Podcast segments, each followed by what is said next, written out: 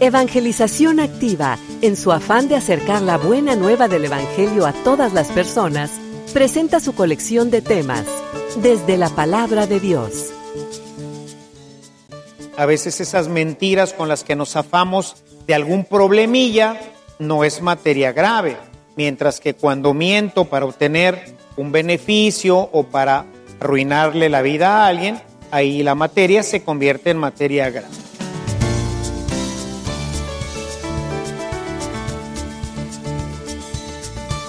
Este servicio te llega gracias a la aportación económica de nuestros suscriptores.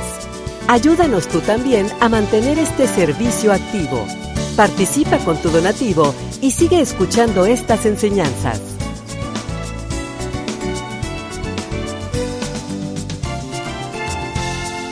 Esperamos que al escucharlos, la semilla del Evangelio dé fruto en tu corazón. Con ustedes, el Padre Ernesto María Caro.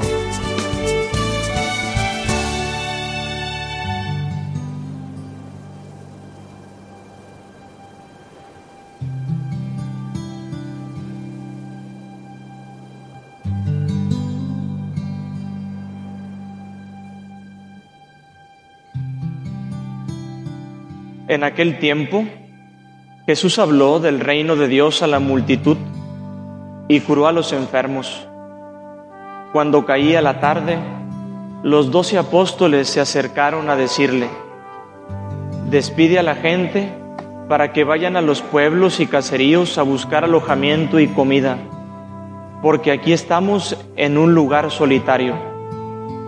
Él les contestó, denles ustedes de comer. Pero ellos le replicaron, no tenemos más que cinco panes y dos pescados, a no ser que vayamos nosotros mismos a comprar víveres para toda esta gente. Eran como cinco mil varones. Entonces Jesús dijo a sus discípulos, hagan que se sienten en grupos como de cincuenta. Así lo hicieron, y todos se sentaron.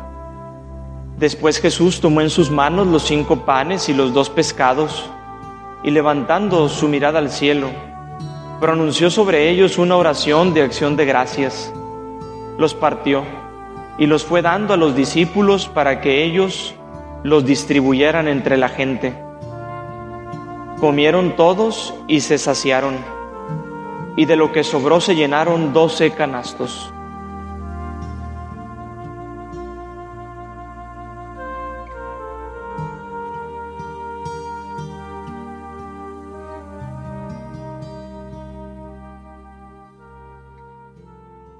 El texto que escuchamos el día de hoy. Todos los exégetas, particularmente los católicos, han visto en ello este maravilloso milagro que ocurre en la Eucaristía, en donde de un pedazo de pan, que hoy, bueno, somos tantos, eh, no lo podríamos fraccionar tanto, pero pues por eso ponemos las hostias, que en un principio pues no existían, eran solamente un pan. Pero han visto en esto el alimento para todo el pueblo. Dice, y comieron hasta saciarse. Ciertamente ya en una teología un poquito más avanzada, la teología de San Juan, cuando escribe su evangelio por allá del año 90, por ahí por esta última década, ya eh, retoma este milagro, pero de una manera un poquito más amplia en donde primero nos muestra que le da de comer físicamente, habla del alimento físico, que es el que hemos visto hoy, si los panes y los peces, y comieron hasta saciarse. Pero más adelante habla sobre este milagro, ahora referido al alimento del alma, el pan que da la vida, porque la gente pues empieza a buscarlo porque les da de comer gratis, ¿no? Les da este pan y pues ellos dicen, pues vamos a seguir al maestro, ¿verdad? Aquí vamos siguiendo la panadería, ¿no? Y nos da panes y nos da peces hasta saciarnos. Y Jesús dice, no busquen este pan porque este pan se acaba. Y lo refiere al pan que recibían los hebreos en el desierto, que era el maná.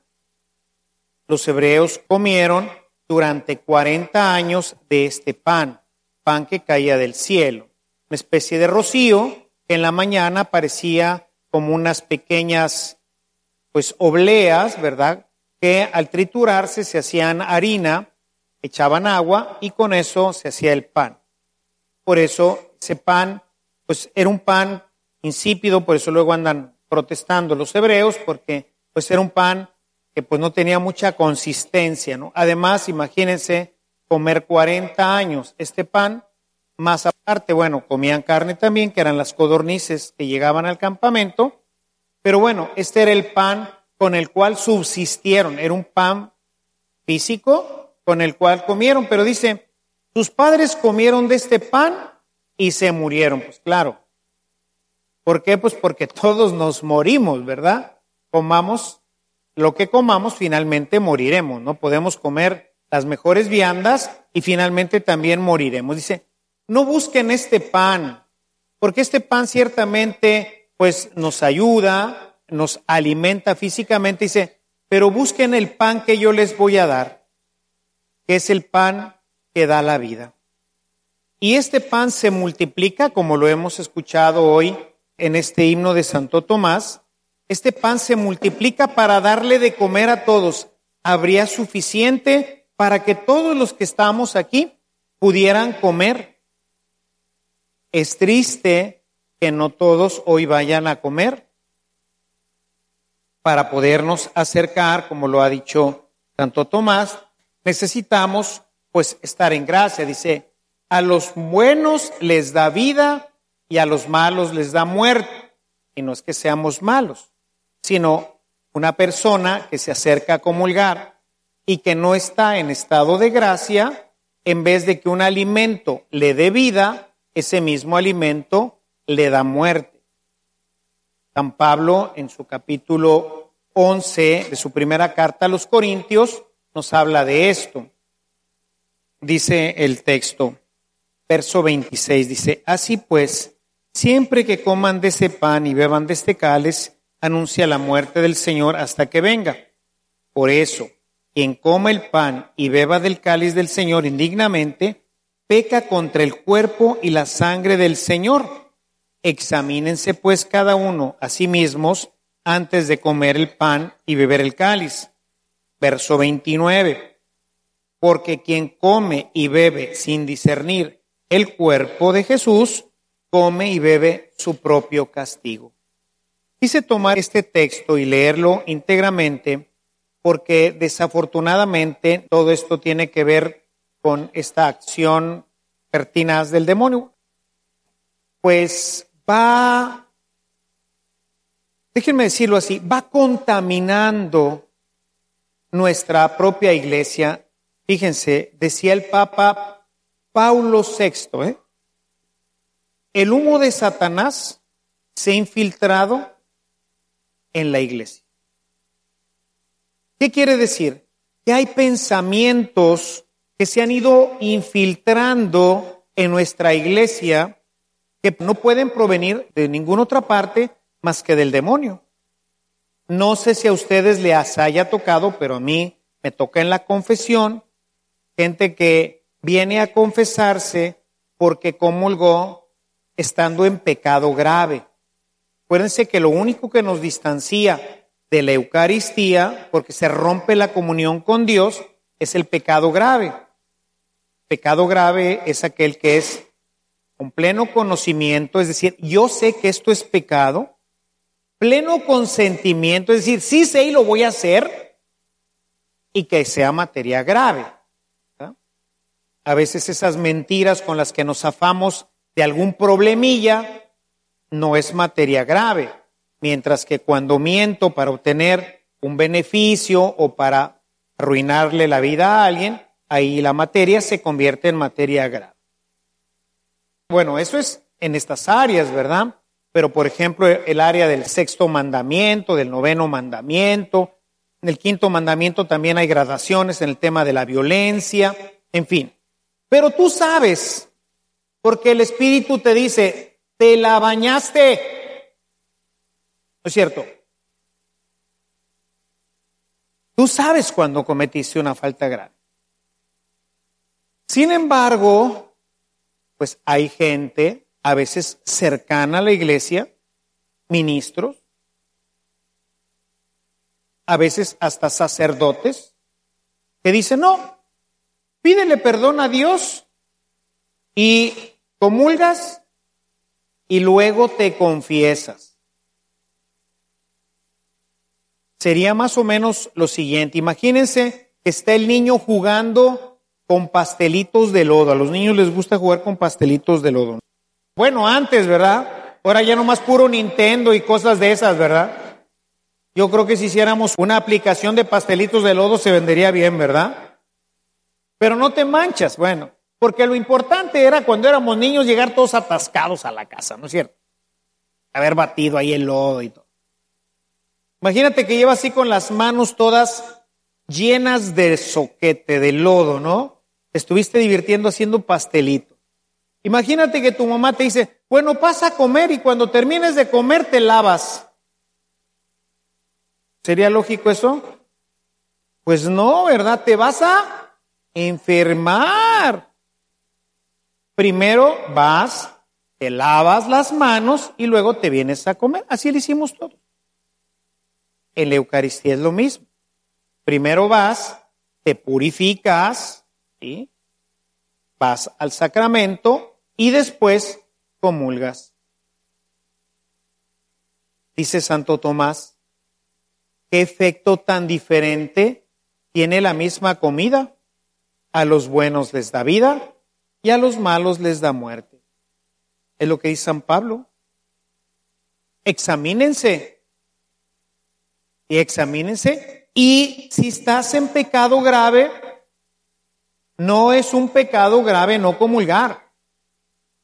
Es un pecado muy grave comulgar cuando tiene uno un pecado mortal o un pecado grave el cristiano de ordinario, debe de alimentarse de este pan que da la vida. Hay suficiente para todos. Por gracia de Dios, me ha tocado asistir a algunos eventos, generalmente han sido congresos eh, de la renovación carismática, en donde pues no se prevé tanta Eucaristía y hay demasiadísima gente. Imagínense, una vez me tocó en Sintermex, estaba todo ocupado Sintermex. ¿Cuánta gente había? No lo sé. Yo era seminarista, no era sacerdote. Yo iba como seminarista y estaba ayudando con la patena al sacerdote que estaba dando la comunión. Y entonces veía que quedaba una capita de hostias en el plato con el que estaba distribuyendo. Y había una fila, no les puedo decir, una filotototota. Dije, pues, este hombre aquí no va a alcanzar, ¿verdad? Porque era como toda una sección. Y daba la hostia, y daba la hostia, y daba la hostia, y daba la hostia. Yo veía que siempre estaba la misma capita. O sea, nunca se vio, yo nunca vi el fondo del plato. Y hostias y hostias salían de ese plato. Y hostias y hostias. Terminó de dar la comunión.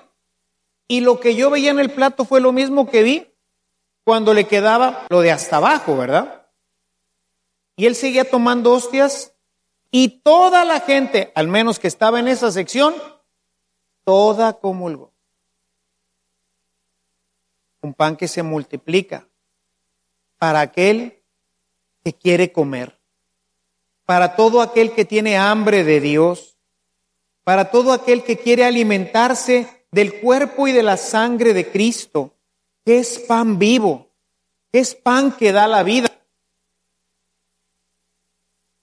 para todos. Dice, y comieron cinco mil hombres, sin contar las mujeres y los niños. A mí el Señor me concedió dos veces ver que un plato no se agota, uno en una Eucaristía y el otro en una cena. Lo mismo pasó con un plato de espagueti. Oye, servían y servían y servían espagueti y nunca se acabó el espagueti. Era una olla que tiene hambre, el que quiere verdaderamente alimentarse de Dios, Dios lo alimenta, hermanos. Es el pan que da la vida. Por eso, qué bueno hoy que nuestros hermanos catecúmenos hoy se acercan a este pan que da la vida. Porque es un pan que da felicidad. ¿Cómo nos sentimos después de una buena comida? No nos sentimos contentos, alegres, se recuperan las fuerzas. Claro que cuando te pasas de la comida te da el mal del puerco, ¿verdad? Y entonces te da la somnolencia, pero cuando comes rico, cuando quedas satisfecho, se reponen las fuerzas, no te da sueño, a mí no me da sueño, a menos de que pues le meta más a la comida, pues si el pobre estómago ya no puede con la sangre, ¿verdad? Pero si comes yo, a mí me pasa mucho que ya para las doce y media, una, la pila anda bien baja. O sea, ya traigo cansancio, sueño, pero ¿cómo? Y ¡fum! Se recupera la pila. Me dice, ¿y no tienes ganas de dormir? Le digo, no. Y fuimos a comer, padre cumplió años hace tiempo y fuimos a ir a comer y no, no te da sueño, no. Lo mismo pasa con la Eucaristía. La Eucaristía te da vida. Energiza todos tus sistemas. Te da, no sé qué pasa también en nuestra cabeza, que nos da mucha luz, una visión diferente de las cosas. Es un pan que da vida te hace más alegre, te hace más feliz.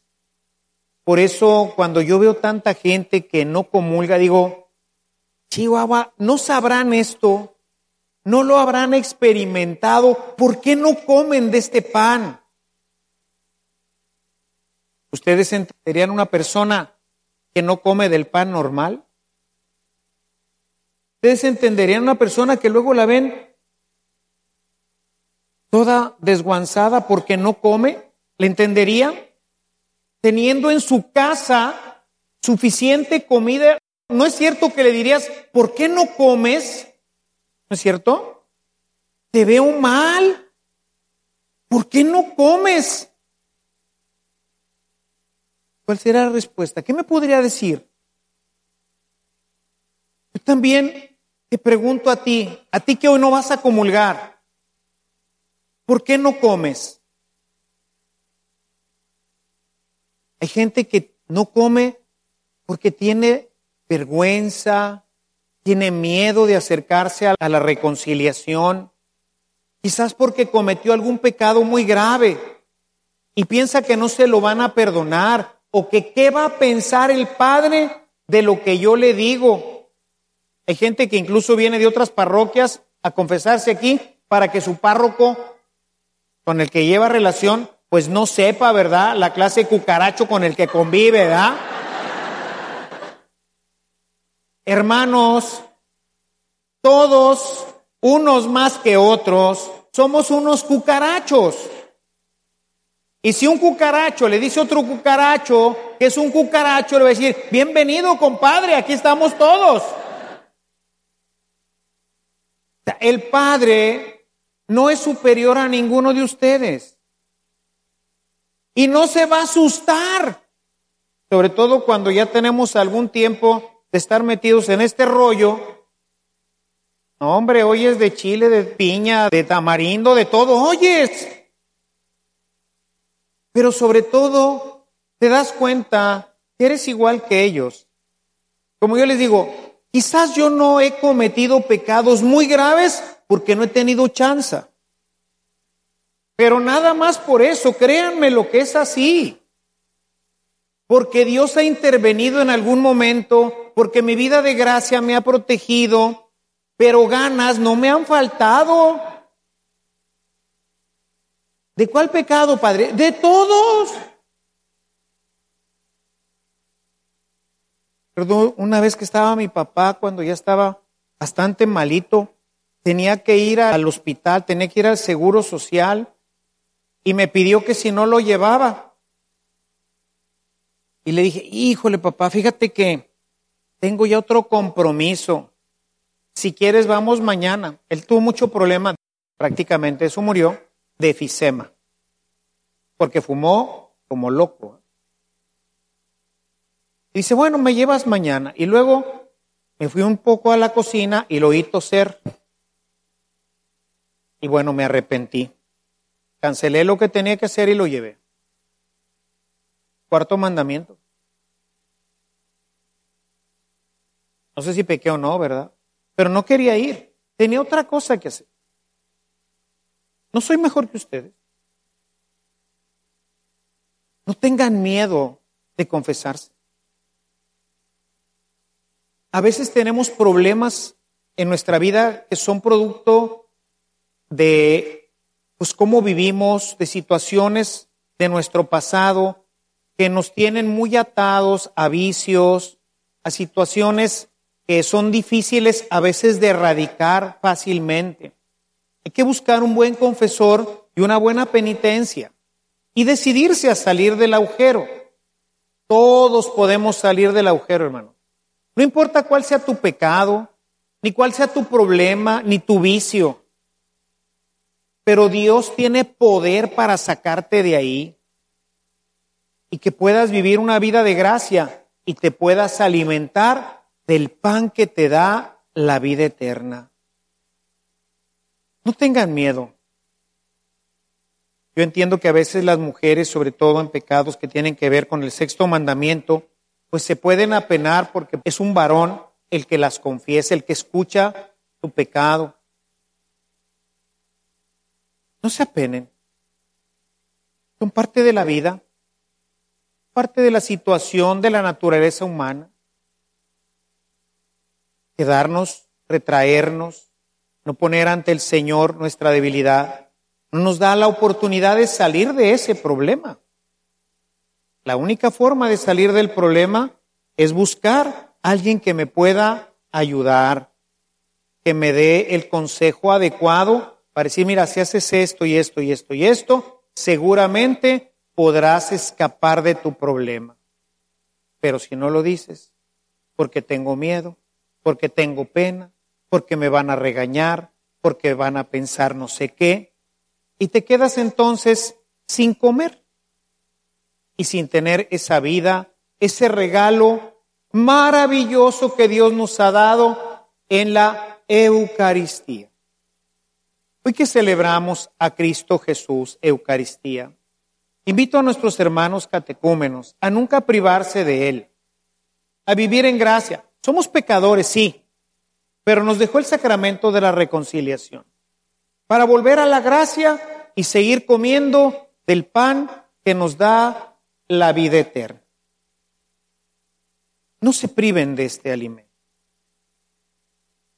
Quiero pedirte, Padre eterno, Dios misericordioso, que tú que nos has dejado en Jesucristo este pan que da la vida, quites todo temor, toda angustia, toda tristeza del corazón de los hermanos que hoy no podrán acercarse a la Eucaristía, para que se acerquen al sacramento de la reconciliación y puedan nuevamente recibir tu gracia. Quita todo temor, todo temor que les esté impidiendo en este momento acercarse a ti.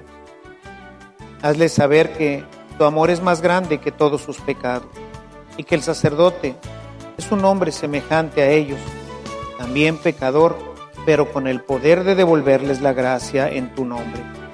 Y a los que hoy se van a acercar, Señor, te pido que los llenes de tu amor y de tu misericordia, que los alimentes los fortalezcas y los ilumines para que puedan disfrutar de tu amor, de tu alegría y de tu paz. Todo esto te lo pido a ti que nos has dejado tu cuerpo y tu sangre y que eres Dios y vives y reinas por los siglos de los siglos.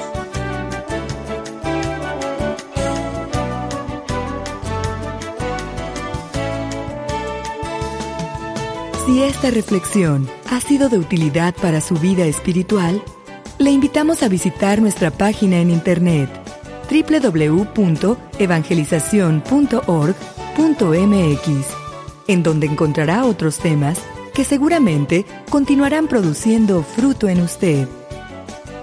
Que la paz de Jesucristo permanezca en usted y toda su familia, y que la ternura de María abrace su corazón.